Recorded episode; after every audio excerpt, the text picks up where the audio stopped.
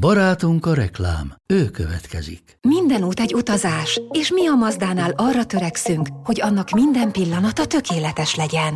Mazda CX-5 utolsó széria, 194 lóerős, 2,5 literes mild hibrid benzinmotorral, akár milliós kedvezménnyel, vagy kedvező finanszírozási feltételekkel elérhető. A finanszírozást az Euroleasing nyújtja, THM 4-től 4,9%-ig. A tájékoztatás nem teljes körű, a részletekről érdeklődjön márkakereskedés. Mazda, crafted in Japan. Ez reklám volt. Szerettük.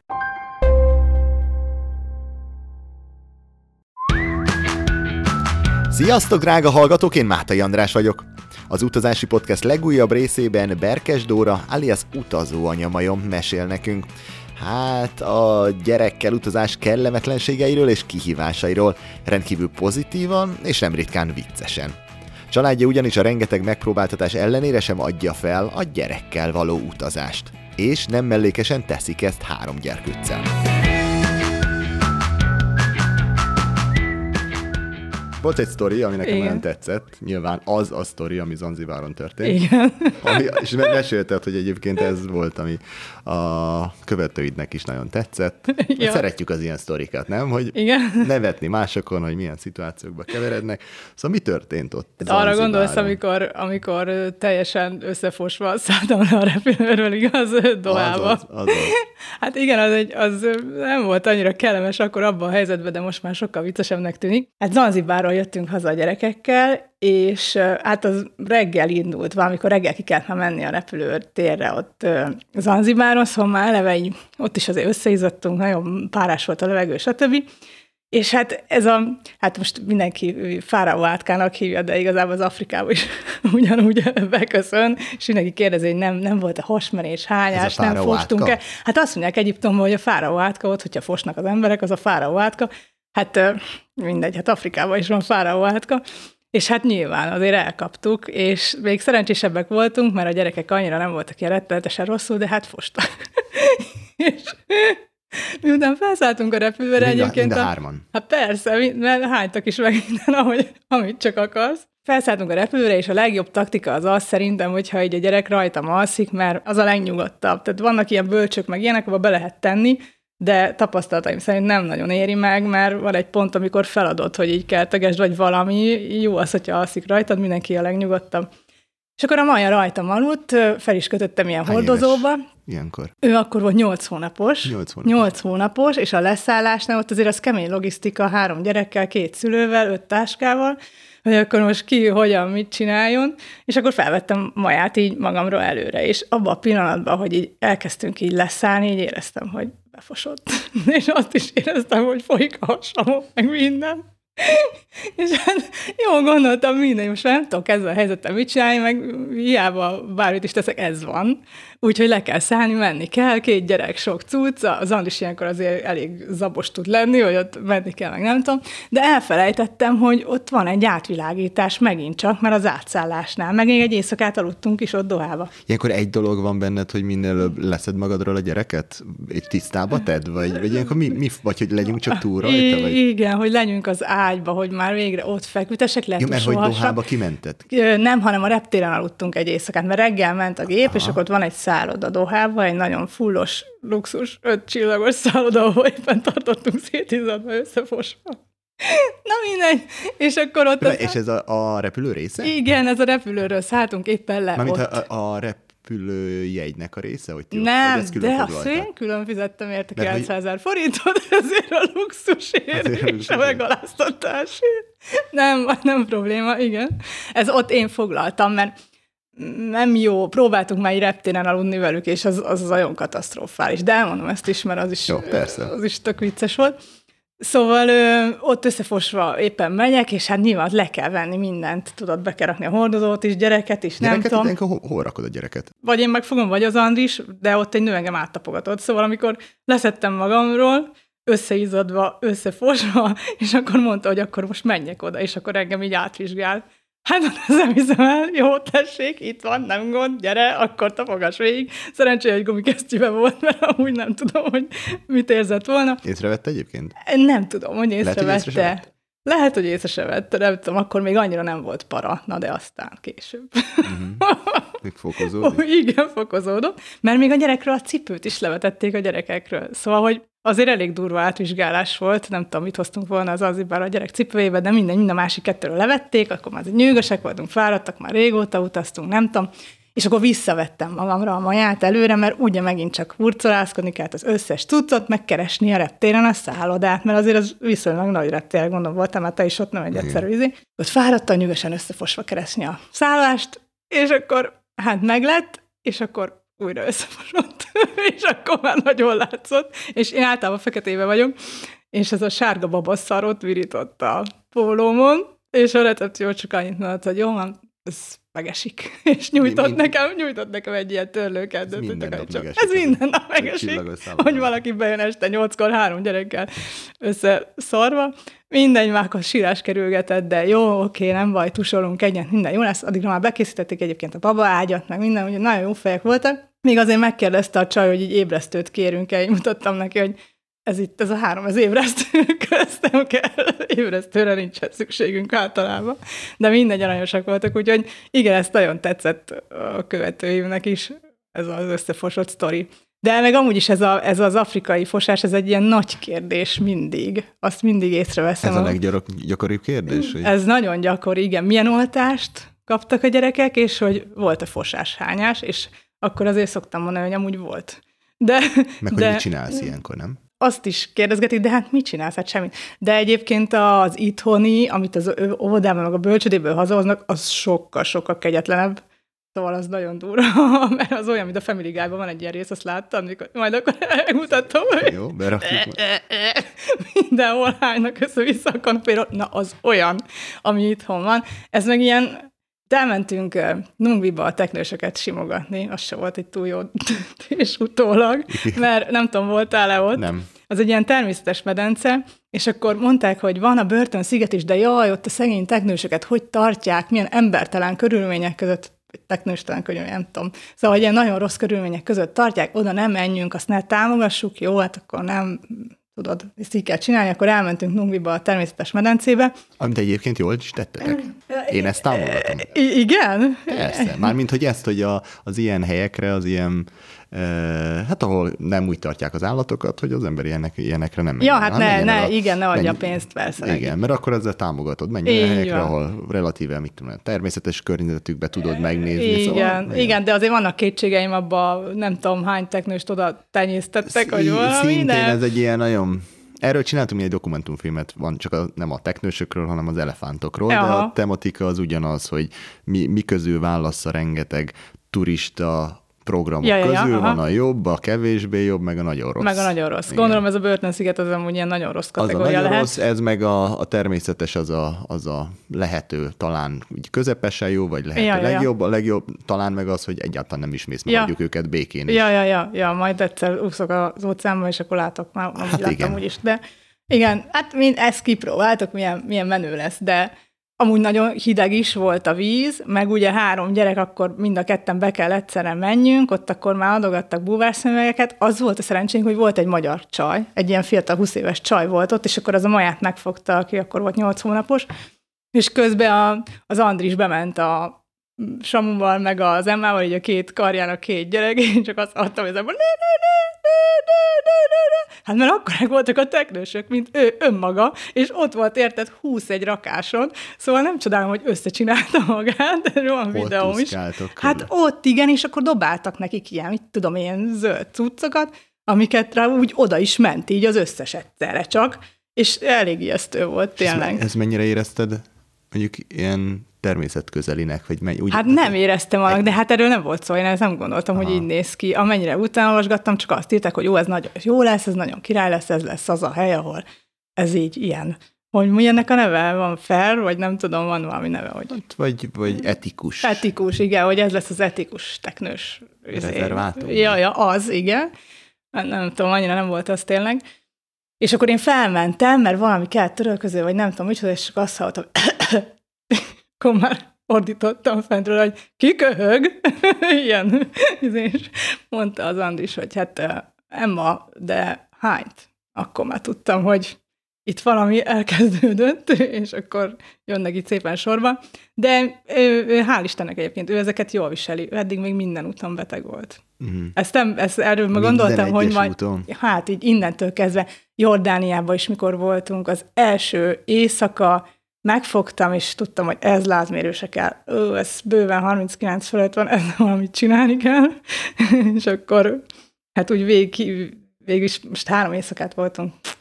Nem tudsz mit csinálni. Na, most szerintem egy csomó szülőben felmerül a kérdés, hogyha ilyen helyekre jártok, hogy Jordánia, igen, Zanzibár, igen, akkor mind csodálkoztok. De azt mondtad, hogy itthon ugyanúgy elkapja. Hát persze, hát igen, meg ugye ráadásul ami a legdurvább az az, hogy jó, oké, most ott vagy Zanzibáron, az onnan jött, meg ott voltunk már 5 napja.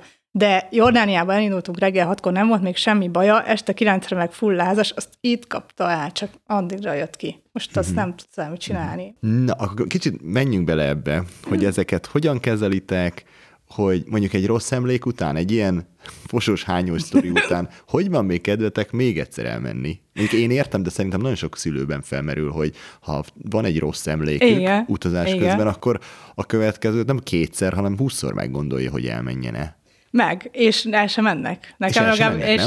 Nekem az a tapasztalatom, hogy nem mennek el, de ennek ellenére egyébként így azt nem mondom, hogy rossz élmény volt, főleg mivel, hogy az egész nem ezzel telt, meg sokkal lájtosabb volt, és a gyerekek sokkal jobban viselnek minden ilyet, mint a szülők.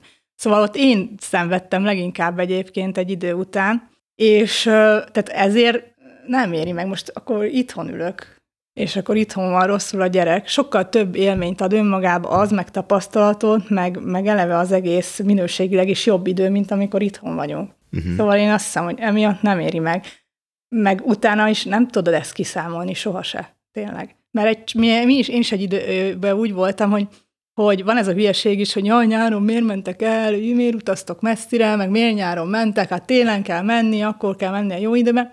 De szerintem ez egy ilyen régi berögződés lehet, hogy nyáron azért nem ilyen taknyosak, meg nincs ez a folyamat aggódás, akkor azért stabilan jobban vannak csomó ideig. Uh-huh. Tehát, hogy akkor is nyilván vannak vírusok, ez az amaz, de ugye nem annyi, mint itt sokkal számottabb ebbe a őszi-téli időszakba, és akkor biztos, hogy emiatt is van az, hogy többen a nyári időszakot választják, akár elmenni, tök mindegy, a trópusokra is most már. Főleg, hogy az időjárás is azért változik javarészt.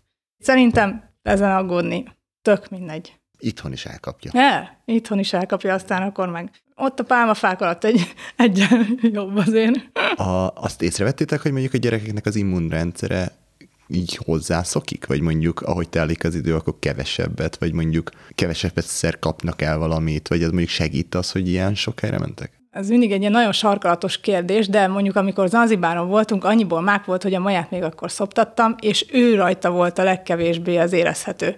Tehát, hogy neki nem volt ilyen nagyon durva problémája, és ez direkt így is... Nem, akkor ő nem evett, nem tudom, vizet. Hát, de evett, ivott, persze, mert akkor már elment 8 hónapos volt, nagyobb volt, sűrkrumplit meg ilyeneket, meg azért kapott, mert nyilván palackos vizet ittunk, úgy tudom én, hogy mosták meg a gyümölcsöt, vagy miért. Ez már ilyen részletkérdés szerintem, meg van ilyen is, hogy a jégkockát se tegyenek bele.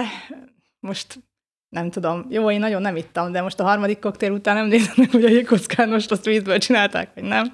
Nem tudom, ez ilyen hülyeség. De az tény, hogy ő ott neki, ő például nem hányt, csak hasmenése volt. A többiek azért hánytak rendesen. Jött belőlük mindenhol minden. És egyébként ti is? Én nem. Nekem csak a gyomrom fájt ilyen brutálisan. De hasmenésom nekem is volt, hogy az a kérdés. De nem, ilyen fura gyomorfájás volt, hogy így néha így fájt, akkor 2 napig jól voltam, akkor utána megint fájt, és ez egyébként elhúzódott egy csomó ideig. De akkor most adott a kérdés, és szerintem ez sok hallgatóban is felmerül. Én mondjuk, én megtartom a saját véleményemet, mert van, hogy betartom ezeket a szabályokat, van, hogy kevésbé, de hogy most valaki hallja ezt, akkor mondhatja, hogy hát hogyha te nem figyelsz arra, hogy van-e jégkocka, akkor ezért kaptok el mindenfélét. Hogyha akkor, ha figyelnétek erre, akkor lehet, hogy nem kapnátok el. Ezen annyit gondolkodtam. De amúgy szerintem ez nem csak attól függ, hanem attól is, hogy mondjuk és én figyelhetek, vagy nem figyelhetek, hogy hol vagy. Én azért általában nem pártolom ilyen nagyon drága szállásokat. Szóval kb. Az ilyen hozzáférhető árértékarányba jó szállásokat választom ki, nem bírom az ilyen, én itt lábas vagyok inkább.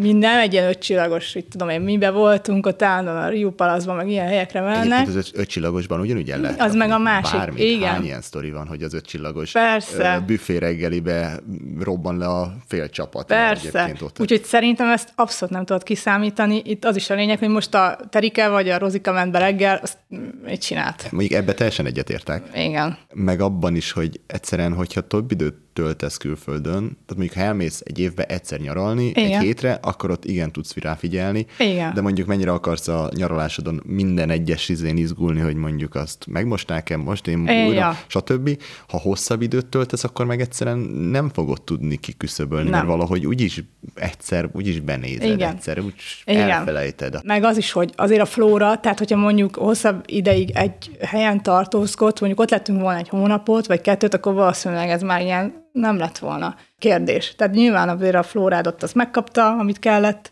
és akkor utána már jól van vele, köszi. Uh-huh. Úgyhogy ez biztos, hogy így van. Valószínűleg jobban bírják, mondom, az ember egy kicsit szerencsétlen ebből a helyzetben, mert most Barcelonában is hányt. Szóval tök mindegy, érted, Zanzibárban is hánynak, Barcelonában is hányt, pedig azért mégiscsak Európa, nem semmi. Hát ez mindent összenyalnak, de tényleg nem tudom, a buszt nyalogatta, így felszálltunk a buszra, és ott középen, tudod, ahol van ilyen kakasülő, odaültem a majával föl, egy néni ült mellettem, ott állnak a lábam előtt, és látom, hogy nyalja az üveget. De miért? Nem tudom miért. 5 éves. Anyának egy álma, amikor a barcelonai busz nyalja az üveget. Igen, és akkor, de utána mondtam is neki, mikor okádott össze-vissza éjszaka, hogy igen, olyan, mert még kell neked nyalogatni az üveget? És akkor azóta egyébként emlegeti, hogy nem hiszem, milyen beteg voltam, amikor Barcelonában összejöttem a buszon az üveget. Emlékszik erre? Hát persze, hogy emlékszik. Tényleg így emlegeti? Hát nagyon hajtogatnak mindent, az összes utat sorolják fel, meg jó, a Samu összekevergeti, mert néha azt mondja, Spanyolország, de amúgy Szlovéniára gondol, de tudják, meg szeretik, igen. Elsorolod a gyerkőcöket? Ki hány éves? És meg mondhatsz mellé egy sztorit, egy ilyen kedves sztorit mindegyik gyerkőccel, egy ilyen utazó sztorit, ha van. Emma, ő 5 éves, vele 1 éves volt, mikor először mentünk Horvátországba. Az egy ilyen bulizós nyaralás volt, oda minden évben elmegyünk Dohára, és akkor az ricsén kitomboljuk magunkat egy kicsit. Dohára jártok? Igen. Igen, oda. Ott vannak ilyen elég jó bejáratott szállodák, igen, és akkor kapok már kedvezményt, és jó sokan megyünk, ilyen 10-15-en, 5-6 gyerek. Melyik buli hely a kedvenc? Ott is púr vagyok, úgyhogy igazából amelyik, meg nem mindig nézünk ki, mindig a szülinapom környékén megyünk. Mm. És akkor ami van. Van, hogy akkor esett már a spring break, de volt, hogy nem. De amikor spring break van, akkor az nagyon durva. Milyen augusztusban voltunk pár. Ja, mert az a szonász akkor van. Nem. Azt nem tudom. Az a techno, ott van egy ilyen nagyon jó technofesztivál. Azt nem tudom, ilyen technóban az nem nagyon. Nem. Atlantis van? Van, meg papaja is van. Aha. Papajával. Most már jó ideje nem, de igen, ott az ricsén azért. Hát azt nem tud, de gyerekkel nem tudnám elképzelni. Pedig nem rossz. Hát ott vagyunk most, Novaján ott vagyunk napközben, és akkor este meg átmegyünk. Már napközben nem voltam, de biztos napközben is jobb van. Napközbeni bulikat preferáltuk. Én elmenni délután, elmész olyan, nem tudom, 2-3-kor ott, vagy ilyen 5-ig mondjuk, és akkor visszamész a szállásra, és akkor pihi. De reggel 5-ig? Nem. Ja, csak délután. Nem, ez egy ilyen délutáni kis session. Jó, igen. Ilyen 2-3 óra, igen, és utána visszamész a szállásra, és volt, hogy utána már este már vissza sem mentünk, mert a teljesen más hangulat van napközben. Nagyon, meg egyébként az jó is, mert a bioritmusod, ha nem borul fel, az nem rossz. Így a bulizás tekintetében, csak az a baj, hogy én mindig próbálok ilyen határokat szabni, és hogyha átmegyünk délután, akkor is reggeli vagyok, úgyhogy az sehogy nem jó az egész. Szóval a Majának ez a Horvátországa, az ő sztoria.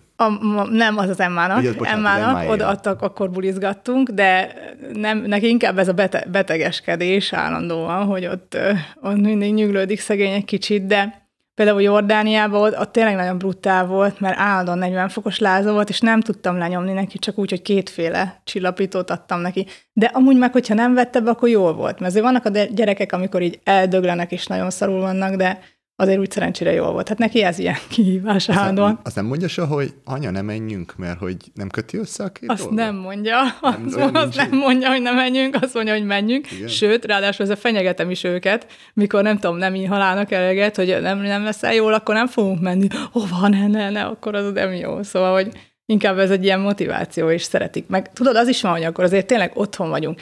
Nem mosog, mert otthon mindig állna nagy a kupi, ganéval mosogatni kell, ezt kell csinálni, azt kell csinálni, az ember, leül a gyerek mellé, de már látod, hogy ott figyel a halom cucc, amit majd meg kell csinálni, az nem jó. Ott meg nem foglalkozok, nincsenek ilyen dolgok. Ki van, kikapcsolódtok, akkor csak a család. Akkor csak a család, igen. Itt van a család, és semmi más.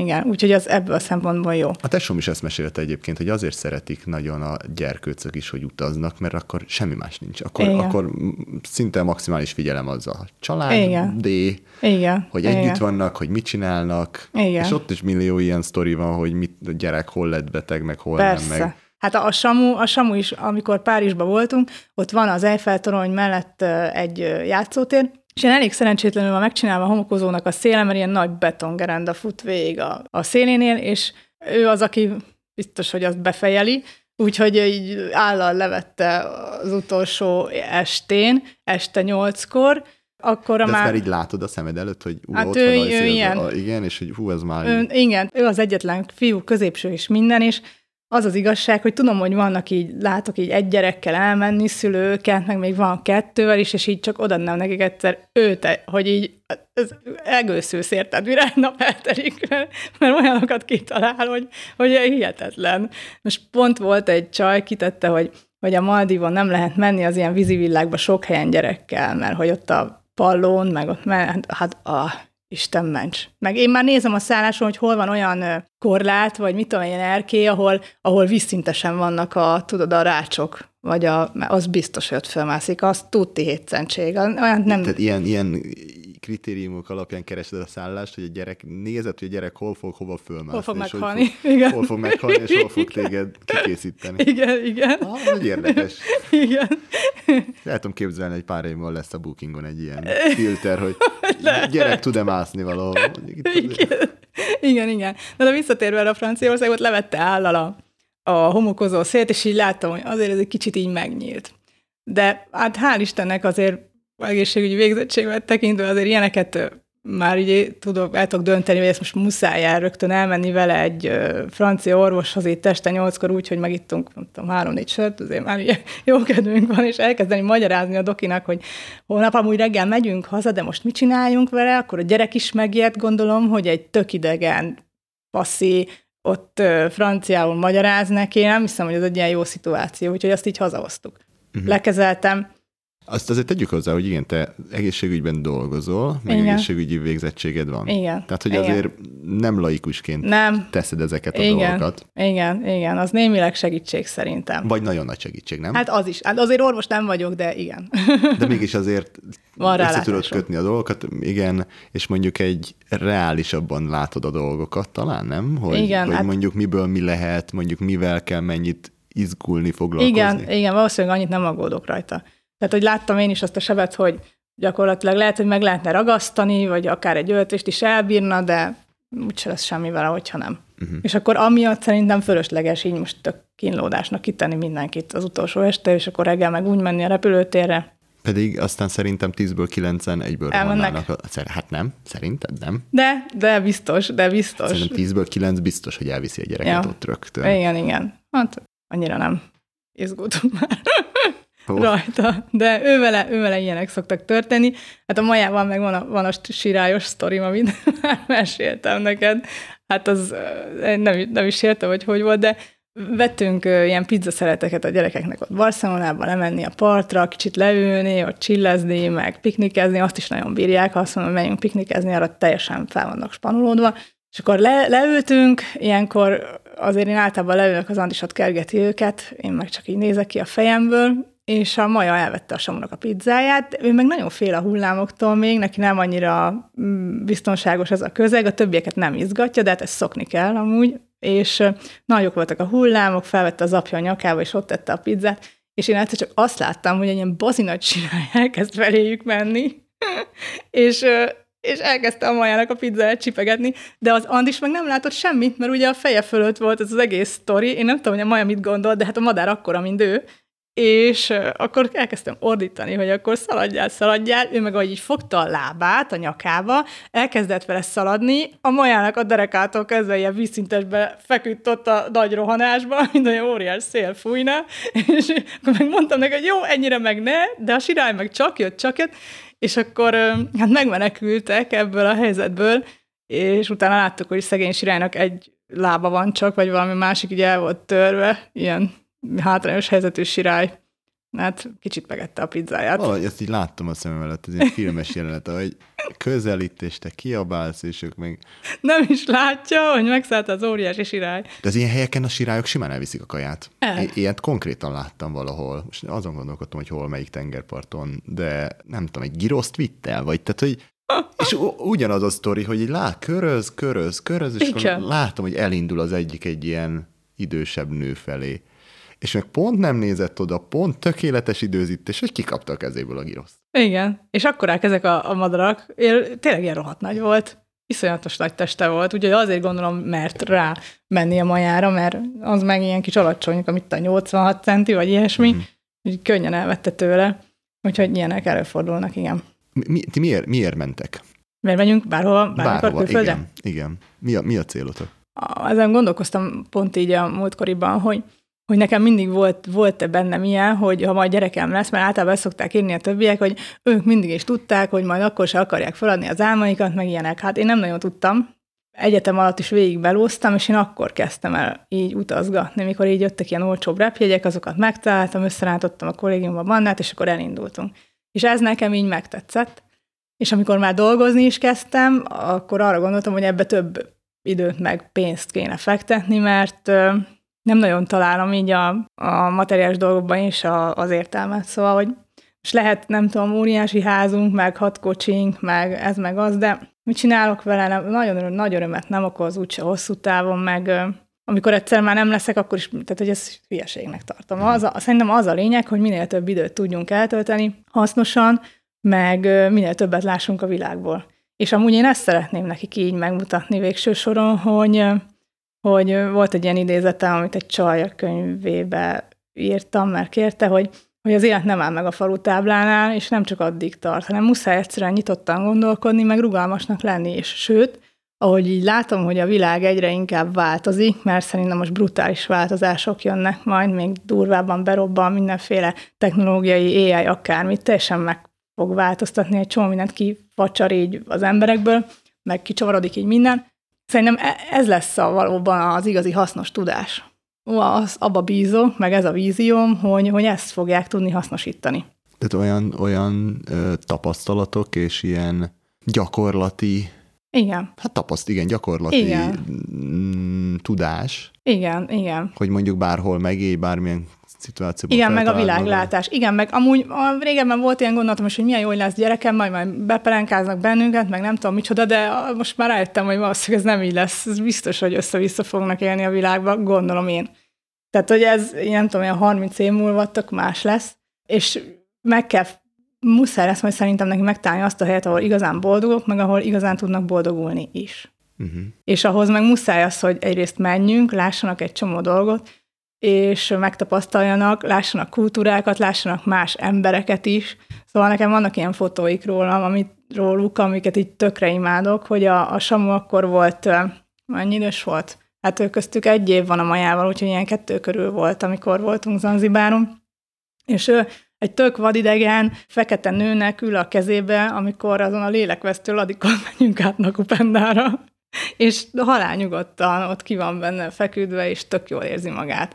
Meg amikor a jordán csávok kergették őket, ott amúgy nagyon szeretik a gyerekeket, és ott nagyon közvetlenek voltak velük, kicsit azért így utólag félelmetes, hogy tényleg így mindenki odajön, megtapogatja fölemeli, azt mit tudom én, elviszi, vagy nem. Ezeket mesélj el azért. Jó. Szóval, hogy ott is a maját fölveszi a turbános pasi, és akkor... Szó tehát, nélkül. Hogy, igen. Mondjuk ott volt, zárt térben voltunk, ott nem a sivatagkerülés közepén ott nem nagyon tudott hova menni vele, mert ott is aludtunk egy éjszakát, de igen, amúgy simán az utcán is, meg ahol kajáltunk, leültünk kajálni, az ember rosszul volt, akkor pont lázas volt, én takaróba így ült az asztal mellett, többiek meg ott rohangáltak, szóval ott nem nagyon lehet őket egy helybe tartani, nyilván tök mindegy, milyen kaját rakok eléjük, akkor is el fog menni az 1-2 perc múlva, és akkor ilyen mindenféle népségek, nők is, meg jaj, biztos mondogatták, milyen aranyos, megsimogatták, fölemelték őket, ilyesmi. Uh-huh. Szóval akkor még annyira nem féltem, de így utólag belegondolom, nem biztos, hogy jó, hogy mindenféle ember fölveszi gyereket, vagy onnan tudod elviszi, vagy nem. Akkor milyen érzés, hogy te Somék is meséltek ilyet Marokkóban például, hogy, hogy ott azt hiszem az volt, azt hiszem ez is lett a podcast címe, hogy vadidegenek puszilgatják a gyerekeimet. És hogy az elején ilyen sokkoló, meg hogy nem is tudod, tehát hogy nyilván te most egy idegen kultúrában vagy, hagyjad annak az embernek, hogy ott a gyerekedet emelgesse. Most szerintem igen. Egy csomó szülő van, aki azt mondja, hogy elképzelhetetlennek tartja, hogy egy vadidegen ember mondjuk, nem tudom, Jordániában az igen. ő gyerekéhez hát hozzájön. Meg itthon is az ABC-ben nem megvan. De... Vagy mondjuk lehet, hogy könnyebben megengeded Jordániában, nem? Mint hogy lehet. Mondjuk itt az ABC-ben, hogy ja, a nénike megsimogassa. Mert... Igen. Én ott ezt nem voltam úgy vele, hogy most ez ilyen nagyon. Persze mindig a félszemünk rajtuk van, az összesen állandóan. Szóval azért az nem egy ilyen nagyon pihentető dolog, mint mondjuk Novaljában is a medencénél ott azért ilyen check, 1, 2, 3, oké, mindegyik él, ó, mindegyik él, és akkor az úgy, ja, az fárasztó ennyi erre fókuszálni. De kicsit magasabb lángon égek én, mint sokan, az segít nekem ebbe. De szóval visszatérve erre a idegenek, kapcsolatba kerülnek a gyerkőcökkel, hogy ilyenkor mi fut le benned? Tehát van egy ilyen, hogy hú, most hagyjam, ne hagyjam? Vagy ez csak így később esik le, hogy jó, lehet, hogy itt nem kellett volna. Nem érdekel amúgy annyira. Szóval, hogy ott engem tényleg igazad lehet ebbe, hogy annyira fel vagyok én is szabadulva, hogy így nem. Most pont egyébként tegnap beszélgettünk erről velük, hogy nyilván idegenekkel nem menjünk el ilyesminen. Most ennek is kb. Most jön el majd az ideje, mert Emma már 5 éves, meg majd, mit tudom én, 6 lesz májusban, most már azért ezeket így érti. De a többiek még nem, tudod, nincs se félelemérzetük, se ilyen rálátásuk, úgyhogy azért erről jó lesz őket itt tájékoztatni, de nem szoktunk ilyen, vagy én nem szoktam ilyen nagyon kritikus biztonsági intézkedéseket bevezetni, nincsen chip a gyerekekbe, vagy valami, hogy meglegyenek, inkább azért próbálok odafigyelni. De tényleg őszintén ez így kb. Mostanában, nem tudom, stressz vagy szorongás miatt, mostanában kezdek el azon gondolkozni, hogy azért ott a repülőtér, és biztos, hogy ez is egy csomó mindenkit megijeszt, hogy a repülőtéren nagy forgatag, mindenki jön, megy, elkeveredik. Azért biztonságos távolságban maradnak ők, valamennyire kell nekik szabadságot, tehát nem kötözhetem őket oda, de amúgy nekünk vannak ilyen biztonsági tudszaink, hám, meg ilyen, ami nagyon ki szokta verni a biztosítékot. Tudod, meg van ilyen bilincs is, egyik kézre, másik kézre, ilyen rugós. Ja, visről rendeltem, nagyon menő. Ilyen tépőzáros, de bazira fog. És akkor rá tudod tenni a gyerek kezére, hogyha éppen... Használjátok is? Nem használjuk. Én egyszer a hámot használtam, de azt is itthon a Monparkban, és elég vicces volt. Ilyen... Hát ilyen hátizsák egyébként, okay. Ilyen katitás hátizsák, és akkor rád, és itt össze tudod csatolni, és akkor fogja, nem engedi el. És itt a Monparkban... magadra. Ő rá a gyerekre, és akkor van póráz, tudod? Ja, igen, na ezt akartam kérdezni, hogy ilyen, ja igen. Tehát pórázat tartom a gyereket. Ez is jó cím lenne majd. És akkor a Monparkban így fizettem a Spárba, és fogtam, de már nagyon ki volt az Emma, még pici volt, én is már tiszta ideg voltam, hogy miért kell, most nem igaz, hogy nem bírok kifizetni 2 tejet, meg egy sajtot, és ahogy fogtam a pórázt, hát ő azért menni akar, azt úgy orra esett, még cikibb volt, mint elengedtem volna, úgyhogy nem használjuk ezeket, de aki be van tojva, annak jó. Mm. Szóval, hogy azért nem rossz az, hogy vannak ilyenek, mert akkor is a félelmeit végül is ezzel feloldja, és lehet, hogy valaki ezzel megnyugszik, aztán mégse fogja használni, viszont legalább elmegy valahova. Hát ez már nagyon mély dolog, hogy mondjuk, mármint az, hogy mondjuk a gyereknek a fejlődésében az melyik a jobb, hogyha te visszafogod, nem fogod vissza, hát ezek ilyen nagyon... Tudom, ezek ilyen nagyon, de... De erre nincs. Erre ki kell próbálni, valakinek igen, ez működik. Hát amikor először én ilyet láttam, hogy gyerek pórázon van, szerintem még le is fotóztam, hogy egy gyereket pórázon. Most meg azért eltelt annyi idő, meg láttam annyiszor ilyet, hogy nem hülyeség ez. Nem, igen. Meg mondom, sokszor tényleg a gyerekes utazása kapcsolatban az a félelem. Én, amit a legjobban látok, az, hogy be vannak tojva, hogy van, aki lehet, hogy akarna menni, de azért nem megy, mert ilyen félelmek gátolják. Meg nem az van, hogy mindenki a saját... Egyrészt a szülő a saját félelmeit rávetíti a gyerekre, hát meg a másokra is, hogy az, hogy valami neki működik, vagy nem működik, ez nem jelenti, hogy másnak hát nem működne, vagy másnak igen. működne. Igen. És ilyen mindenki abból indul ki, hogy nála ez hogy van, és akkor ilyen nagyon kritikusak tudnak lenni a szülők, nagyon. Hogy nagyon. Ilyenből sokat kapsz egyébként? Fú, hál' Istennek, annyira nem, de amúgy attól függ. Meg ez, hogy mondjuk milyen felelőtlen vagy, hogy ezt meg azt csinálod. Hát azt igen, de elcsendesedtem. Igen, kaptam sokat, meg még a saját apukám is meg szokott kérdőjelezni, meg mondja, jaj, már megint jóval mentek, tudod így, mert akkor be kell jelentkezni telefonon, stb. De ezek elcsendesednek egy idő után. Az elsőre persze tökre parált, nekem is az volt, most felvinni egy, nem tudom, kvázi csecsemőt a gépre, még az első esetben persze, úristen, most mi lesz, most akkor fog-e tudni aludni, meg mit fog enni, meg hol fogom kicserélni a pelenkát, meg jaj, nem tudom, micsoda lesz. Ezek ilyen sarkalatos pontok persze, de nem csak azért szerintem, mert a gyerek igényeit is szem előtt tartod, de hát a magadét is, mert hogyha ő neki van valami nyűgje, akkor neked is lesz. Tehát aztán nem tudod. Mondjuk, ha valaki eleve úgy indul, hogy sok ember maga a repülést se szereti. Tehát igen. Az, hogy ő magának ha egyedül repülne, az magának is egy stressz. Igen. És amíg belegondol, hogy még ott van a gyerek, még ő stresszel, a stresszt átragasztja a gyerekre, hát abból nem sok minden jó derül. Igen, és nem? Általában van ez a bőgés a repülőn. Az egy ilyen, ez egy nagyon kritikus pont. Azzal biztos, hogy betalálsz bárkit, ha ilyet kiteszel bármilyen felületen, a social médiában biztos, hogy ráugranak, mert aki gyereke van ezért, akinek nincs, az meg azért, mert hogy ő azért vett repülőjegyet, hogy ő pihenjen, nem azért, hogy a gyerek bőgjön 12 órán keresztül. Mondjuk, neked volt már ilyen, hogy hallottál? 12 órán keresztül, mert nekem ez a 12 órán keresztül bőgő gyerek, ez ilyen jó, nem 12 órán keresztül, de az, hogy amikor szállunk föl, és látom, hogy van egy gyerek, akkor remélem, csak jó messze üljek tőle, úgyhogy nem mellettem fog ülni. Mert valahogy nem tudom, 3 órán keresztül, és nem tudnak vele mit csinálni. És akkor 3 órán keresztül üvölt, meg ott vagy mellette, és akkor... És zavar? Nem emlékszem konkrétan ilyenre. Nem emlékszem konkrétan ilyenre, de nyilván, most nem tudom, emlékszem, hogy tesó még gyerekével, amikor üvöltenek, azért jó kimenni a szobába, hogy ott hagyni őket. Én repülő nem tudsz hova menni. Nem. Szerintem ilyen másik szemszögből belegondolni abba, hogy lehet téged zavar, tehát hogy aki tényleg azt mondja, hogy most azért vett repülőjegyet, meg ő most éppen pihenni akar, hogy engem például annyira nem érdekel más gyereke, ha bőg. Annyira nem tud, inkább már... És ugye a saját gyereked? Az nagyon, de még az... Az ciki? Igen, ciki is. Engem határozottan zavarni szokott, hogy mások mit gondolhatnak. Én nagyon... ilyen vagyok egyébként, ezt nem kell foglalkozni. Miatt, vagy nem, hogy biztos morgolódnak magukban, mondják a magukként, meg nem tudom, micsoda, ez így fejlegesít. És ez nem jó, mert ezzel csak bepörgetem magamat még jobban, és a gyereknek pont arra lenne szükség, hogy én legyek az oszlop, én legyek a nyugodtság, bennem így lelheti ezt az egésznek a megoldását, az nem jó, általában nem ezt szokott beülni, hanem az, hogy Andis itt a gyerek, tessék! az egy jobb. Én nekem ez így 10 percig bírom, aztán utána annyira én se. Egyszer emlékszem, honnan New Yorkba repültünk haza, és a felszállásnál a sor elején ott volt, vagy nem tudom, 8 család gyerekkel, babakocsival, és rohangáltak össze-vissza a gyerek. Még emlékszem, csináltunk is róla egy videót, mert olyan hangosak voltak, és ugyanezen a gépen fogunk ülni, azt a durva, ez ilyen kemény lesz. De aztán ott sem volt semmi. Tehát, hogy konkrétan ilyenre nem emlékszem.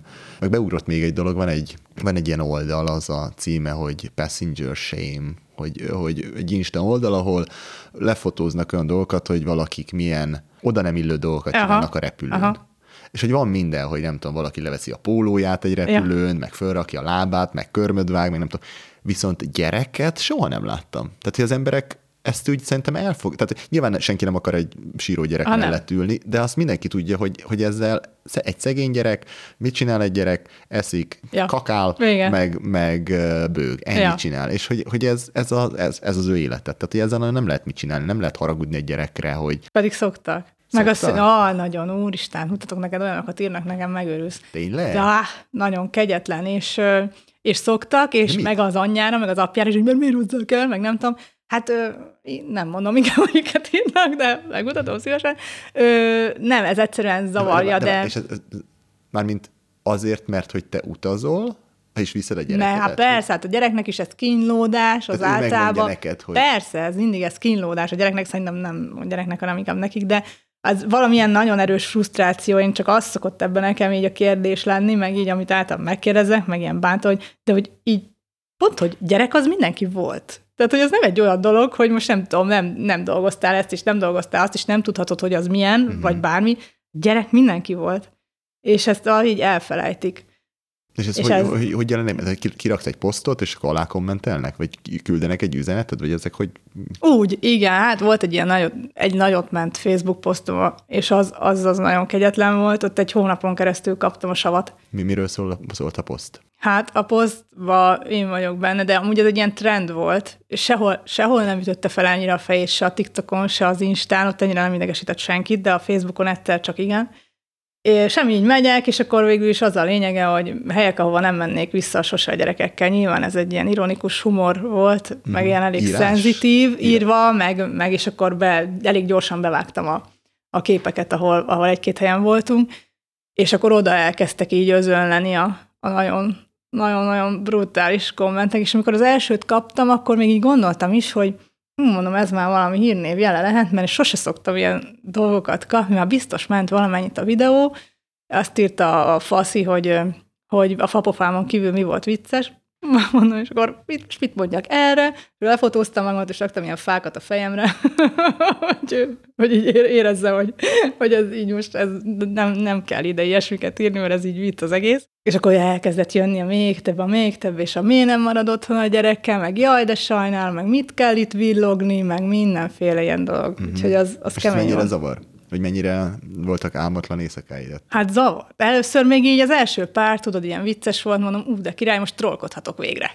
De akkor elkezdte azt is zavarni az embereket, hogy trollkodok, és akkor azt írták, hogy milyen passzív-agresszív vagyok. Jaj, mondom, jó, oké, akkor ez se jön be. Ez a te oldalad, nem? Hát azt csinálsz valamit, ha nem tetszik, akkor igen, tetszik, köves, ha nem igen, tetszik, ne köves. Hát igen, na mindegy, nem értettem. Valakit blokkoltál? Persze, csomót, de igen, azt muszáj volt. Olyanokat írtak, András, nem hiszed el. Fú, nagyon gáz volt, tényleg. És még az első pár, tudod, így nem, de amikor már 20-at írják, az már ilyen fájó volt, és akkor leszettem a kommenteket egy ideig.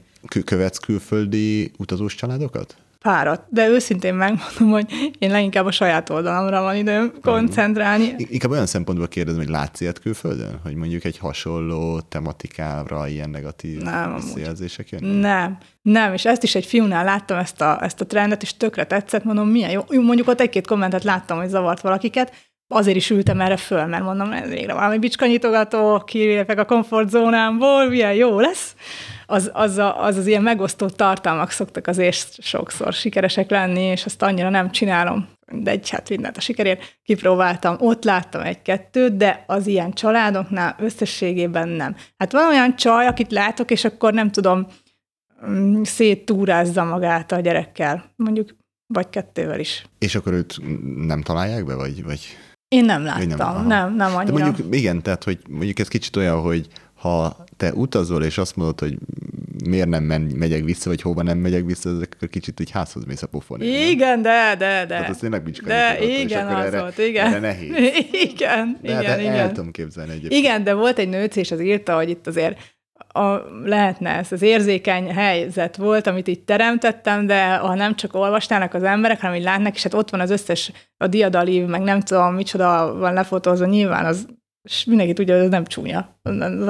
Nem az a hely, ahova nem akarsz visszamenni, hanem így bármikor ébrednél ott reggel, vagy valami. Mesélsz egy kicsit a logisztikáról, hogy így 3 gyerekkel az utazás mikéntje, hogy mondjuk nem tudom, összepakolni, milyen szívás van, nem tudom, van 2 kezed, 3 gyereked, már igen, nem tudsz 3 gyereket, jó, mondjuk 2-en vagytok, úgyhogy van 4 kezetek van. Igen, van 3 gyerkőcötök, meg nem tudom, 6 csomagotok. Igen. Mert azért látom, hogy aki gyerekkel utazik, az aztán tényleg 6-szor annyi csomagot visz, mert még a, nem tudom, tesómik az elején még a saját bilit is vitték, mert a igen, van saját bili? Megy a saját bili? Hát az elején azt hiszed, hogy kell, de aztán tudod, hogy aztán nem. Rájössz, hogy nem, persze. Aztán nem kell. Aztán mindenre rájössz, hogy ez se kell, az se kell, és minél többet mész, rájössz, hogy...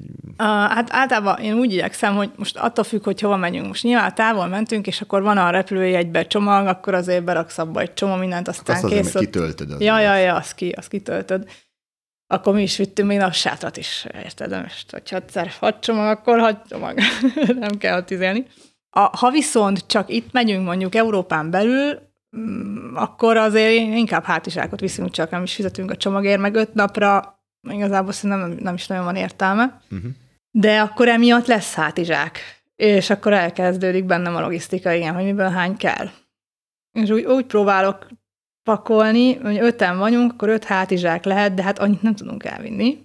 Mert ugye, ahogy mondod, még most pont annyi mákom, hogy egy gyereket még éppen, hogy fel tudok venni a hátamra, de már az is súlyos, mert azért, mit tudom, már 10-valahány kiló fölött van, már azt annyira nem komfortos cipelni, főleg nem egész nap egy városba, nem mert derek, aki készül. Igen, az Andris szokott lenni amúgy a málhás, azt annyira nem szereti. az tud pipa lenni, főleg a hajnali kelésnél, mert ugye általában ezek a járatok... Jó korán is mennek. És akkor ezt minek visszük meg, hogy az, hogy minek viszünk ennyi mindent, vagy minek megyünk meg? Nem, hát ugyanis sokkal jobban csinálják. Nem szól, csak morog, tudod? Nem mondja semmit, nem mond, csak egyszer csak hallott, hogy vagy nem tudom, már egy kicsit így eldurrannak nála a dolgok, akkor igyekszem, nem tudom, így megnyugtatni, meg ha odaérünk, akkor belökni egy felest, vagy valamit, hogy hát attól csillapodnak a kedélyek egy kicsit. Uh-huh. Az szokott segíteni amúgy. Na és mondjuk keresztül menni a biztonsági ellenőrzésen, mert még az szerintem sok ember ott találkozik megint családosokkal, igen. Amikor látod, hogy a sorba előtted van, bármelyikbe átmész, mert tudod, hogy az nagyon sokáig fog tartani. Idő, igen. Az is vicces meg. Én azért szoktam próbálni felkészíteni a gyerekeket, így kicsit így be kell őket tüzelni, hogy de jó lesz, nézzünk a YouTube-on videót, nézzétek már, oda fogunk menni, annyira jó lesz, majd meglátjátok, ilyeneket mondogatok nekik, de a repülés az ki szokott maradni, azon kívül, hogy felszállunk a repülőre, milyen király lesz, meg nem tudom, meg de gyorsan megyünk. És van a biztonsági kapu, és azt amúgy utálják az átvilágítást, tudod, hogy ott át kell menni rajta. És ott, jó, most foghatom a kezét, de nem is tudom, hogy miért nem, már például már egyedül szokták így áthívni, és az általában egy ilyen, nem, gyere már át! Nem merne. Nem, igen, nem tudom, fogalmam sincs miért. Pedig az semmi, az csak az egy sem, de megáll, hidd el, és már ezt már tettem, és másoknak is ugyanígy megtorpanott a gyerek, hogy most mi történik, fogalmam nincs, hogy miért. Vagy azért, mert ott állnak a egyenruhások két oldalt, és ott egyedül át kell menjen valamin, én is átmegyek. Nem tudom, de az egy ilyen... Megy a könyörgés, hogy gyere. Igen, megy. Semmi. De most a múltkor már mondták, hogy akkor fogjam meg, és hozzam át. Így van egy ilyen szabály, hogy hány éves kor? De én nem tudom. Igen. Amúgy, centi, vagy? Így, biztos valami ilyesmi lehet. Biztos már egy magas gyerekben jó nagy kés elfér. Én nem tudom, de az a kicsiket, igen, azt mindig, és akkor őt meg ott meg szokták állítani. És az általában ilyen... Igen, hajnal 5-kor. Gyere már, légy szíves, amikor 3-kor keltél. És akkor ilyenkor látjátok az arckifejezéseket, hogy nem tudom. Próbálok nem figyelni, nem mert akár a személyzet, vagy akár a többi utas, hogy mit... Hál' Istennek a személyzet, az gondolom, az fittebb ebből a szempontból, mert biztos gyakorlottak, segítenek, igen. Igen, azok segítenek. A többieknek meg próbálok így nem koncentrálni, hanem arra tényleg, hogy minél gyorsabban takarodjunk innen el. Mert ugye mindenkinek az a célja, persze, hogy minél gyorsabban legyünk túl rajta. Igen, meg az összes ládába bepakolni mindent, ott az sok cucc, igen, kabátot levenni, cipőt levenni. Általában, hogyha megyünk már, akkor egy cipőt viszek. Most ilyen össze, akkor biztos, hogy hosszú szárút viszek, tudja, hogy le kell venni. Szóval, hogy ilyenekre, igen, figyelni kell. Meg a plüssöket, ha van náluk, azt ugye azt is el kell venni, és be kell tenni a röntgenbe. Uh-huh. Így, az is egy cinkes dolog. Fájdalmas, és megy a bőgés, de mondom, hogy ott majd kijön rajta, csak megröntgenezik. De ja, hát ezen túl kell esni, és akkor utána már így tudod, hogy chill, majd mindjárt odaérünk, és milyen jó lesz. És akkor mindjárt jön a gép, felszáll, és ott még van a sorban állás a gépre. Először szálltok, mert általában gyerekeseket nem utolsó? Ja, Isten ments, hogy elsőre beszállják. Én mindig... szokták preferálni, nem? Tudom, meg van, nem értek, van én se értem, meg ugye mi babakocsit is szoktunk vinni, sőt, mostanában már strandkocsit viszünk, azt tudod, mi a strandkocsi? Ilyen bazi nagy, ja. Össze lehet így csukni, és akkor azt szoktuk vinni, mert abban mind a hármat bele lehet így egyszerre pakolni, és az mennyire jó. Mind a három gyerek belefér? Belefér, hát igen, hát az óriási, igen. És akkor szeretik is? Muszáj nekik, általában valaki nyakba akar lenni, de hát azt nem lehet így csinálni. Mindegy, ez sikerül, és azt fel is lehet adni a gépre, képzeld el. Igen, ingyen, ugyanúgy, mint a babakocsit, eladtuk babakocsinak, mondjuk én sok mindent eladok azért, úgyhogy eladtuk babakocsinak. És nem szállunk be, Isten őriz, hogy ott elsőre beszálljunk, még mindenki ott átjönjön rajtunk, akkor valamelyik kitalálná, hogy pisilni kell, az tuti, és ott állna a sor, akkor mit csinálok vele? Semmit. Soha nem értem, hogy úgyis fönnülsz a gépen x órát. Igen, nem miért akarsz felteni még több, még egy fél órát, vagy egy órát? Nyilván, hogyha mondjuk mindenki így gondolkodnak, akkor senki nem szállna fel. Tehát, hogy oké, de én általában mindig, tehát nagyon gyakran előfordul, hogy konkrétan utolsóként szállok. Igen, fel. Mi is várunk, de ez annyira vicces, amúgy, mert van egy haverom, akit nagyon sokszor megreptettem így hajnalba, és amikor még ilyen marhavagonok voltak, emlékszel a Ferihegyen, nem? Ilyen marhavagonban álltunk hajnalba, és akkor mondta... Még sokszor van az. Van. Hát most már nem, az meg van csinálva, nincs ilyen marhavagon, az a pala izéből összeépített cucc volt, arra gondolok, azt neveztük marhavagonnak. De én ezért gondoltam a buszra, amelyik kivisz még. Ja, nem, rendesen tudod, ott kellett állni, meg ilyen infrákkal melegítettek, az botrány volt, És akkor mondta egyszer, hogy ha valamilyen nagyon komásan reggel, és ha mindenki megvette a priority-t. De igen, nem kell felszállni. Meg lehet, hogy még helyed is van, mint aki ülőhelyet se vesz, mint mi. Lehet, hogy találszom jó helyet, úgyhogy mi kivárjuk, és leszállni, meg viszont utolsónak szállunk le. És az elég jó trükk, mert akkor már nagyon készségesek a sztyúik, mert látod, hogy már ott nagyon izegnek mozognak, mert biztos takarítani kell, meg már mindjárt indul a következő járat, meg már mindjárt késni fognak, és akkor valaki rettenetesen reteremti őket, és akkor segítenek, hogy segíthetünk valamit? Hát igen, tessék, itt van 2 hátizsák, akkor ezt hozhatnád. Igen. És akkor meddig viszik, csak a gépről így leadják? Hát úgy lesegítenek, igen, lesegítenek a gépről, letessékelnek, ilyen nagyon finoman. Ahogy elhagytad a gépet, kezedbe adják. Igen. De tudod, ott már nagyon, úgy már látszik, hogy tényleg olyan nagyon nyüzsögnek, mert idő van, most szálltunk le, ki kell takarítani még a klotyót, és úgyhogy menni kell, és akkor segítenek. Úgyhogy utolsónak szállunk be, és utolsónak szállunk ki. Uh-huh. Ez jó taktika. És miben közlekedtek helyben? Tömegközlekedés, taxi? Én azt preferálom, a tömegközlekedés. Igen, mert az a bajom ezzel, hogy 3 gyerek van, és elméletileg kéne 3 gyerekülés. Most igen. Nem tudom, hogy éppen hogy, hol, mit, hogyan kezelik ezeket a szabályokat. Az nem is működött, akkor nem is ülhettek be egy taxiba sem, nem? Ha csak nem ilyen harmadik világ, nem tudom, Zanzibárba, oké. Igen, Zanzibáron beültünk az autóba a gyerekülés nélkül, bár ez biztos sokak szemében ilyen úristen, de egyébként az viszonylag hálás volt a közlekedés, nem tudom, te voltál, mert én nagyon tojtam tőle, hogy milyenek lesznek az utak, de tök jó volt. Szólsz a sofőrnek, hogy óvatosan menjél, mert itt van 3 gyerek, vagy úgy általában óvatosan mennek, vagy így látszik. Hát hogy... ott most érted, milyen kultúrába hogy vezetnek, egyébként nem volt vészes. Uh-huh. Ott nem volt vészes, Jordániában... Szólni kell, hogy menjen. Tehát mondjuk, mit tudom én, látod, hogy kicsit olyan vadabbul vezet, ott ül 3 gyerek, nincsen. Még lehet, hogy biztonsági öv sincs a kocsiba. Hát szerintem egy ponton szólnék azért. De azért mi elég kellemesen spicces állapotba tartjuk magunkat, amikor elmegyünk nyaralni, úgyhogy kicsit így tényleg ledobjuk. Szóval nem volt probléma. Jordániában is ott, mert ezeken a helyeken nyilván, ahol kell, ott muszáj kocsival közlekedni, de mondjuk Párizsba vagy Barcelonában biztos, hogy nem. Se nem bérlünk autót, se nem taxizunk, semmit. Tömegközlekedés, és ahogy gyerek nyalhatja az üveget, a korlátot, a padlót. És megkedjen csak, igen. De ott abszolút ezt használjuk. Franciaországban gondolkoztam Uberem, mert ott valami ott is, amikor korán ment a gép, és hogy akkor kérjek egy Ubert, de... Már olyan régen használtam külföldön Ubert, és semmit nem találtam, se egy számot, se egy... régen használtál Ubert. Hát itthon. De nem találtam erre vonatkozó szabályt, hogy most odahívom, és akkor számon kér, mondja, hogy hát én ezeket el sem viszem, vagy valami. Aha. Nem tudom, halvány gőzöm nincsen. Most majd Albániába megyünk, az is egy kérdés.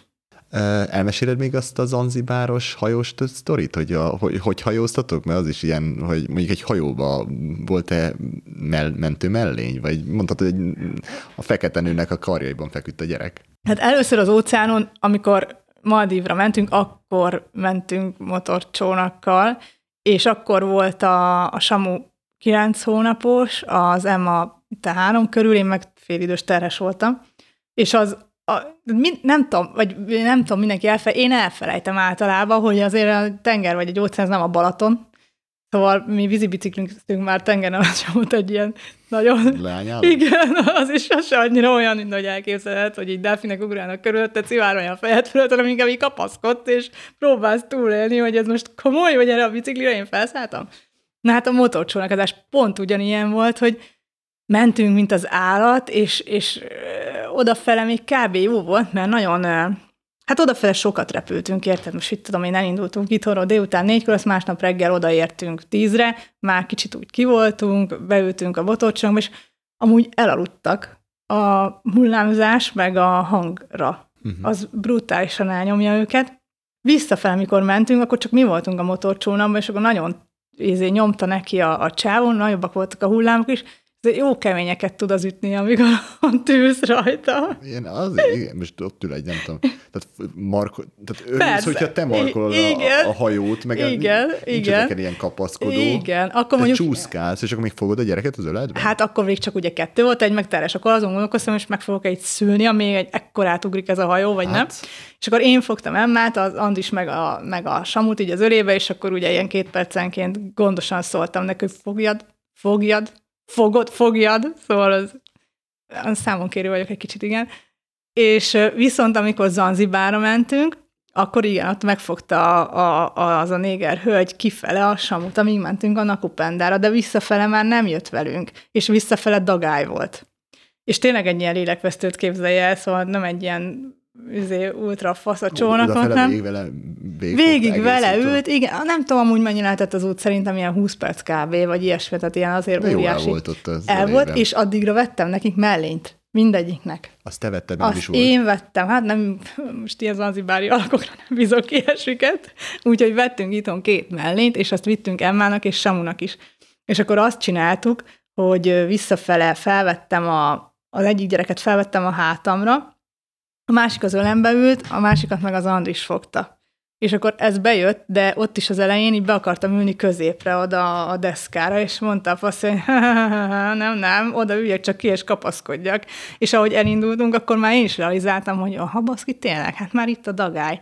És ahogy elindultunk, egy képen van az egész útról, így áll az is, mert olyan brutális hullámok voltak, hogy én így kapaszkodtam, és összefostam magamat, hogy innen csak egyszer érjünk át, és gondolkoztam rajta, hogy de mi van, ha kiesünk át, a gyerek a hátamon van. Hát mi, semmi, majd az Andis kiugrik, úgyis jól úszik, meg nem tudom, majd elkapja, vagy ilyesmi gondolatok jártak a fejembe, és akkor azzal nyugtattam magamat egyébként, hogy ránéztem ugye a 2 faszira, akik ott vezettek, hát most gondolom, ők ezt az utat megteszik nap, mint nap, hogyha ők nem ilyen vérbefagyva, meg ilyen fehéren ülnek ott, akkor gondoltam, hogy ez így oké lesz. Ezt sok helyen hallott, meg én is így, hogy amikor valami olyan necces szituáció van, akkor nézz arra, akik ezt sokszor akik csinálják. Akik tudják, hogy mi. Láttam már olyat, amikor a stewardessnek volt falfehér az arca, és így, ja, vagy a hajós kapitány volt olyan, hogy... Vagy nem is, valaki mesélt ilyeneket, hogy mikor a kapitány is azt mondta, hogy hú, ez kemény volt. Ja, ha neked volt kemény, akkor képzeled, nekünk olyan volt. Nem, itt ők jól voltak, úgyhogy kikötöttünk, és akkor onnantól már nem volt, de szerintem a mellény az kell. És ilyen nincs megint, hogy fú, ilyet soha többet. Túléltük ezt a hajós utat, figyelj, Andris, mi többet hajózni nem megyünk. Oké. Vagy nem. Mit tanultak egy ilyenből? Dobált titeket, úgy csak ezen érjünk túl. Nem tudom, választok egy nagyobb hajót. nem tudom, annál szerintem minden jobb lett volna, mint amivel mi mentünk. Nincs ilyen. Nem, hát most kipróbálom, most nem tudom. Hát tehát amit eleve úgy ítélek, hogy most itt aztán biztos, hogy meghalunk, vagy valami, hát oda nem megyünk. Uh-huh. De nem tudom, hogy van-e ilyen, vagy... Hát nyilván aztán elkerülem. De most ezért nem. Hát most úszni mindenki tud, 2 gyerekem volt mellény, és mi lett, nem tudom. Jó, hát nyilván meg lehet fulladni, de... Nekem tetszik a hozzáállásod, meg tényleg a pozitív szemléleted, meg hogy felesleges izgulni olyan dolgokon, ami lehet, meg se történik. Igen, ezt amúgy nagyon sokan csinálják, és addig nem menjünk át a hídon, amíg nem értünk oda. Szóval másképp a szemlélet. De semmibe, nem csak ebbe, amúgy se lehet. Szerintem ez a hozzáállás, ez egy ilyen jó, ami előre visz. Az mindenképpen. Ja. Volt ez a milánói késős sztoritok is. Igen. Az is egy elég jó sztori volt.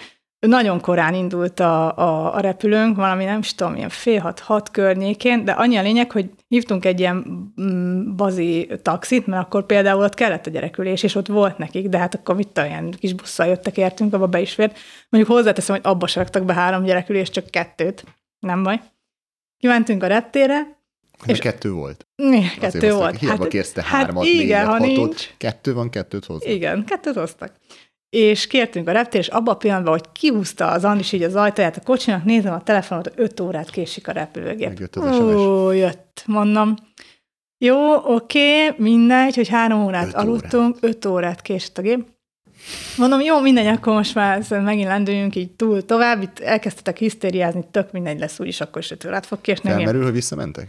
Gondoltam rá, de hogy be visszamenni Milánóban, de hát már nem volt szállásom, meg semmi, hajnal volt, mit tudom én, mi lesz, jó, mindegy, semmi gond, akkor már itt maradunk, ezek majd alszanak, meg reggelizünk egyet, ilyesmi. Leültünk, jó, akkor reggelizünk egyet, és akkor elkezdtem így közbe gondolkodni, hogy vagy kértem segítséget általában. Csomó ilyen utazó van, meg ugye csoportok, és akkor írta, hogy ez a helyzet, most 5 órát fogunk késni, és már ott írták többen, hogy ez akkor az kártérítés. így van, kártérítés, igen, akkor jó lesz, akkor már kezdtem egy kicsit így megnyugodni. Egyből más fénybe látta a dolgokat, egyből igen. Egyből elköltötted a pénzt? Hát persze, hát abból lett az Zanzibári repjegy, és azt hozzáteszem, hogy az egész milánói oda-vissza repülve egy 15 000 forint volt ötünknek, úgyhogy abból csináltunk egy laza 300 000-et. Nem volt rossz vásár. Na mindegy, ott már tudod, ott közben összeverődik a banda, akik ugyanúgy késik, és akkor mondják a magukét, meg jó, ez is így ment. A lényeg az, hogy elkezdtünk akkor összekészülődni, de akkor már persze el voltunk kényelmesedve, akkor kerestük, hogy hol kell átmenni, és addig-addig ott tököltünk, amíg egyszer csak elszaladt az idő, és már nagyon-nagyon szaladni kellett. De akkor már úgy kellett szaladni, hogy konkrétan én rohantam előre, az Andis a gyerekekkel csomaggal, ezzel, azzal, amazzal, nagyon-nagyon késésben voltunk. Volt még ilyen Green Pass, amit kellett csinálni, mert a Covid után volt, hogy van-e oltásod, meg mit, tudom én egészséges vagy-e ilyesmi, akkor azt elkezdték előturattatni velem ott az átvilágítónál, úgyhogy én már ott eléggé anyáztam, hogy baszki, le fogjuk késni a gépet, de már az is gondolkoztam, hogy már csak megy valami Ryanair, mindegy, majd akkor maximum megveszünk, aztán lekésük, de az is ilyen már szarrá izzadva az összes cucc az emberem, meg még a gyerekeket is ott vonszod, akkor olyan 3 hónapos volt konkrétan.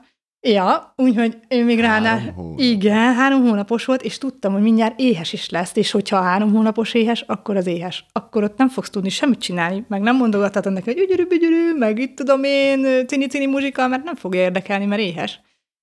Úgyhogy nagyon-nagyon téptünk, bedobáltunk mindent, ott előre engedtek az átvilágítóba, de szerintem azt látták, hogy abból botrány lesz, ha nem engednek előre, ott előre szaladtunk, nem tudom, már én cipő nélkül mondtam az Andisnak, hogy akkor én most elindultam a gép felé, te meg majd jössz a kölkökkel, meg a nem tudom, a maját azt hiszem, hogy vittem, de ilyen álmokfutásba torkolott az egész, ott még valamint magyaráztak nekem a duty free-be, ahol így szétizzadva keresem, hogy merre kell menni, hogy madam, meg nem tudom micsoda, és akkor nagy nehezen elértük a gépet. Fú, az nagyon rossz volt. Durva vagy, amikor 5 órát késik, és te pont még... Még azt is majdnem elkésik az összes gyerekkel. De az volt tehát ebben az volt szerintem így a mák, mert ezt is kérdezik, hogy Milánó ide 1 óra 10 perc, vagy ilyesmi. Olyasmi. Ilyen 1 órás út, vagy 50 perc és 1 óra 10 között mozog. Szóval most, hogy nyilván, ha Los Angelesből jönnél haza, és úgy késik 5 órát, azért zabosabb lennél, mint az, hogy most itt 1 órát ülsz a gépen, és közben tudod, hogy valószínűleg az elég jó kis kártérítést fogsz kapni, és meg is kaptuk amúgy decemberre, ez volt novemberben, és akkor így az ide érkezett. Aztán lett belőle egy jó zanzibári repjegy. Volt olyan, hogy a gyerek hosszan sírt a gépen? Valamelyik? Egy kicsikét volt egyszer. Aha. De az is a Samu volt, mert ő ilyen, ő nagyon benyeli az ingereket. És amit mondtam neked, ez a repülőtéren lenni a gyerekekkel, az mindig egy ilyen kérdés, hogy jaj, mert mit fognak ott csinálni a repülőgép, az egy óriási játszótér, de még én is annyira élvezem. A repülőtér vagy a repülő? A repülőtér, az. Hát ott óriási terek vannak. Hát arra mennek, amerre akarnak. Csomó repülőtéren van játszótér, egy halombolt, kajáda, nem tudom. Ami viszont nagyon gáz benne, hogy óriási fények vannak, és az nagyon elfárasztja egyébként őket, meg engem is hosszú távon eléggé érzékeny vagyok rá, és ők is. És amikor mentünk Zanzibára, innen indult a gép 4-kor, ott leszálltunk, nem tudom, Dohában ilyen 10 körül, 9-10 körül valami időeltolódás, 2 órát várni kellett, és felszálltunk. És addigra ő már nagyon fáradt volt, itteni idő szerint este 10 volt, nem szoktak ők addig fent lenni, és ez a sok inger, meg minden, tudod, ott menni, jönni, úristen, minden újdonság van, addigra kinyúlt, és ő nem az a gyerek, amelyik így eldobja magát, elfáradtam, azt kész, elalszik, hanem ő az, amelyik akkor nagyon brutálisan elkezd ölteni, és ő éjszaka is ezt nagyon sokszor megcsinálja velünk, még most is. Nagyon durva. Nem tudsz vele mit csinálni, és akkor még beszélni se tudod, csak üvölteni. De hál' Istennek azért ilyen nagyon hosszan nem nyúlt ez el, ott abba hagyta. Viszont a Maldív szigeteken is megcsinálta ezt, és ott mondjuk már pont a szigeten volt egy ilyen dobolós, nem tudom, ott verték a tamtamdobot, meg ilyen fények, és akkor is láttam, hogy nagyon zoomol. De így teljesen flóba van, nagyon-nagyon rá van kattanva, hallgatja a zenét, és nagyon néz. Amikor így látod rajta, hogy minden megy be az agyába, és ő neki még ugye ott mindenféle ingerek annyira meggyorsítják ezt, az idegrendszere még nincs is kész, meg nem tudom, mindent benyelt, az összeset, láttam, hogy minden ingert megemelt, mondom, hogy na most menjünk haza. Ahogy beértünk a szobába, fú, én nem tudom, nem tudtam volna, hogy őket ide ki fognak dobni a szigetről, vagy nem tudom, mi lesz, majd reggel már ott egy ilyen gumicsónakba úszkálunk az óceánon, de ott az nagyon kemény volt. Ott annyi volt a jó, ugye nyilván nem a gépen, már lehetett vele mászkálni, és amikor én már nem bírtam, mert eladtam volna legszívesebben, akkor az Andis elment vele a dzsungelbe, és akkor ott megnyugodott a nagy zöldbe, meg a... Tehát azért az nyilván egy jó kis nyugtató közeg ott mi lehet, de az kéne elvinni hajókázni. De az meredek volt. Ja, ide, és ezt megcsinálta a Zanzibárra érkezve is, hogy tényleg nem tud, ő nem tud ő nyugton maradni, nem tudom, kit örökölte. Nem bír egyszerűen, és amikor utaztunk már, elindultunk itthonról, az is ilyen délután, másnap reggelre odaértünk hétre Zanzibárra, megint félig, meddig aludtak, ugye ott a repülőn is bőgöttek keveset, és akkor lefeküdtünk, aludjunk egy kicsit már egy ebéd előtt, átvettük a szállást, és ő egy órát ott is így fölkelt. És akkor már tudott beszélni, de annyit mondott csak, hogy menni. Mondom, hova menni? Nem aludtam egy napja. Hova menni? Menni. És akkor nekem el kellett vele menni, mert a többiek nem bírtak fölkelni, aludtak, meg az Andis is erre elég érzékeny, akkor pihenni kellett, és én elmentem vele menni, és akkor ilyen robogókra rá akartam magát ültetni, ott Zanzibáron, Stone Townba. Mondom, nem mehetünk a robogókra, de nem tudom, hogy itt ezt hogy viselik, mert otthon még lehet, hogy azt mondják, hogy jaj, de cuki, meg persze, nyugodtan, itt meg majd valami, nem tudom, brutálat idejön, hogy mit ülünk a robogón. Megúsztuk, az kicsit ilyen, de neki nem lehet nagyon ellent mondani, azt kell csinálni sokszor, amit mond, mert a bogáz lesz, hanem. Ezeknek a nehézségek ellenére hogy álltok ezekhez a dolgokhoz? Mi már kicsit beszélgettünk róla, de így lekerekítve az egészet, és keretbe helyezve az egész sztorit, hogy mit ad nektek ezek az utazások, és szerinted mit ad a gyerekeknek, ami megmarad? Mert ugye sokan megkérdezik, hogy hát egy 3 hónapos gyerek, egy 2 éves gyerek mire fog ebből emlékezni? Szerintem egyébként nem konkrét emlékekre, hanem fejleszti ezt rengeteg módon, de hogy ti nektek ez mit jelent, és miért csináljátok ezt? Ez a sok tortúra ellenére, vagy mellett. Hát nekem szabadságot ad, meg engem egyébként is annyira hajt a kíváncsiság, és nagyon szeretném így felfedezni egy csomó mindent, ami így van a világban, mert most itt látod a piramisokat, de én meg akarom nézni azt a szabad szememmel. Szóval nekem ez egy ilyen szabadságot ad. Meg egyébként nekem is ad egy ilyen hosszú távú nyugalmat is, hogyha mégis úgy van, hogy felkerekedünk, vagy úgy döntök, vagy úgy dönt az egész család, akkor azért ismerek helyeket, talpra esett vagyok, megoldok problémákat, engem ezek sokszor... nem tudom, elmennek így külföldre emberek, és akkor jaj, de ott mi lesz, engem abszolút nem ijesztenek ilyen dolgok, mert inkább ezt tölt fel. Nekem erre szükségem is van, hogy akkor ott megtaláljam éppen, nem tudom, tökre szeretek elmenni, míg a többiek alszanak, már ha aludnának, elmenni reggelit bevásárolni a helyi, nem tudom, piacra vagy boltba. Ez engem így tökre hajt, meg élvezem. A gyerekek szempontjából meg igen, ez az emlékezés, ez mindig ilyen kérdés sok emberbe, de nem, neked is vannak biztos olyan pillanatok, amik így megmaradtak a gyerekkorodból. És azok valóban sokat adnak, meg azokba tudsz is kapaszkodni egy csomó olyan helyzetben, amikor mondjuk így tényleg ilyen szar az életed, meg szar az egész, meg mindenféle bajod van. És a másik meg az, hogy én is azt gondolom, hogy ilyen a vibe az önmagában így megmarad. Tehát az az érzés, amikor te mentél, és hogy ti ott jól voltatok, meg úgy az egész család jól volt, és jó dolgokat csináltatok, tök érdekes, izgalmas dolgokat láttatok. Például az Eiffel-tornyot is állandóan emlegeti az Emma.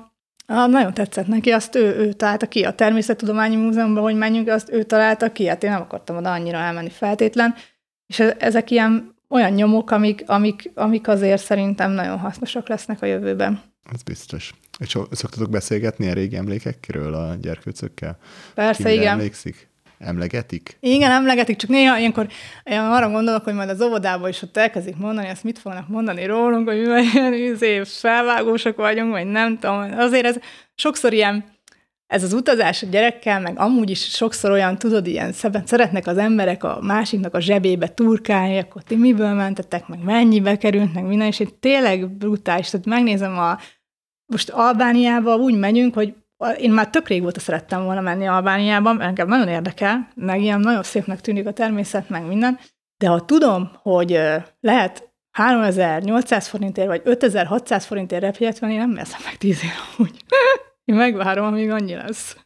És én ez alapján sokszor döntök így, ezt nyilván nem mondják, ezt nem fogják kitárgyalni az óvodában a gyerekek, hogy anya, marha, azért vett a jegyet, viszont aztán nem be fogják mondani, hogy a múlt héten voltunk az Eiffel-toronynál, és ez kicsit ilyen kényes szerintem, de szerencsére amúgy az óvónéni nagyon támogat, inkább azt mondja, hogy mindig vigyük őt is. Vinném is nagyon szívesen egyébként, hogy ne nekünk kelljen néha. Milyen jó ötlet elmenni, ez segítene is a gyerekekkel. Igen. 3800 forintot megérni. Annyi, de. Igen, nem lenne rossz. Emlegetik sokat. Végére még elmeséled zárósztorinak az autóba pisilőset? Ja, jó, igen. Az is megvolt. Igen. Ennek meg valamilyen püsikaki sztori lesz a nevem majd. Igen, elmesélem. Na, hol is kezdjem? Szóval az igazából így az utazás során azért tényleg sok felkészülést igényel, eleve a pakolás, az összehangolni, ki mikor fekszik, nem tudom, és a szendvicseket is azért csinálunk, mert ott ne zabálják az egész repteret, de emellett néha így elmaradnak bizonyos dolgok. Főleg a sok feladat mellett igen, nem tudsz mindenre figyelni. Igen, kiesnek így dolgok. És főleg a szobatisztaság szerintem egy ilyen nehéz dolog, mert amikor még pelánkás, akkor jó, most rádod a pelánkát, és akkor tudod, ezzel nincsen probléma, nem kell elszaladgálni a WC-re, amit azt se tudsz, hogy milyen messze van. Viszont pont mikor Milánóba mentünk, ez így valahogy így kimaradt, meg az is a korai járatindulásnál kell pakolni a gyerekeket jobbra-balra, össze-vissza, és az szokott lenni nálunk az ilyen algoritmus, hogy akkor felkeltjük az Emmát, akkor őt összerakjuk, felöltöztetjük, sokszor pokrócba. Meg már úgy fektetem őket le, hogy abba a ruhába fekszenek le, amiben reggel felkelnek. Most hajnal 4-kor nem akarom őket éppen ott öltöztetgetni. És akkor őt felöltöztettük, kivittük, jöttek a következő gyerekek, azokat mondjuk átszoktuk azért pelenkázni, akkor felöltöztettük a Samut, átpelenkáztuk, kivittük, és utána olyan, és hát az Emmát elfelejtettük elvinni pisilni, mert neki van nem volt pelenkája, és annyira cuki volt, és azt is szoktam lengetni, és szoktam mondani, hogy az én hibám volt. Mert igen, mert tudom, hogy olyan lelkis, hogy kitalálja, hogy az ő saját hibája volt, és akkor azt így nem akarom, hogy az ő neki legyen ilyen rossz érzés, de igen, akkor elfelejtettük elvenni pisilni.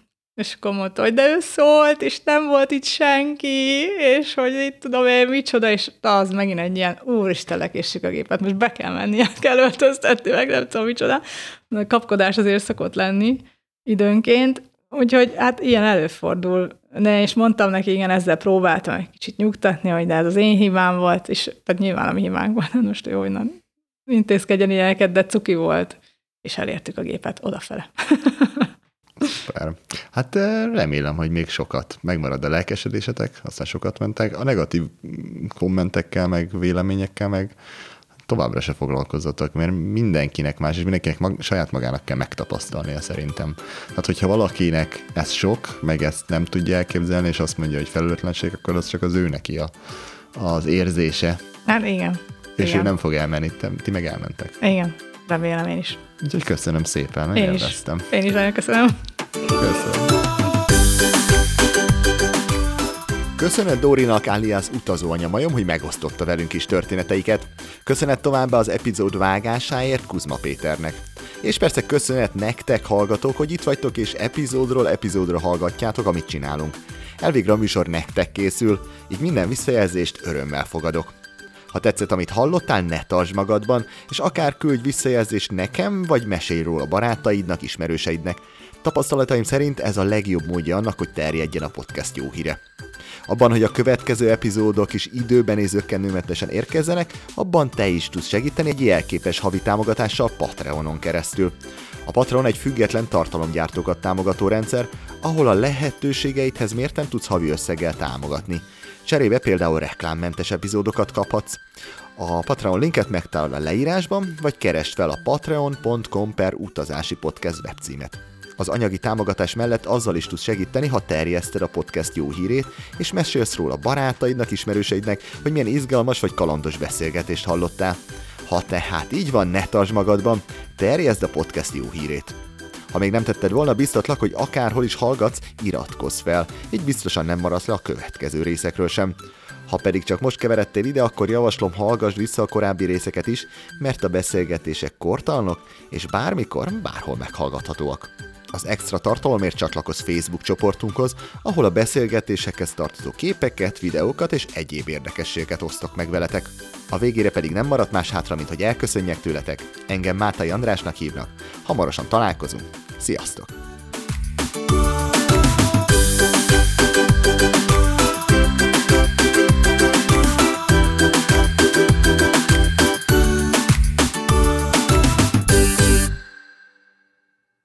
Ez a műsor a Béton közösség tagja.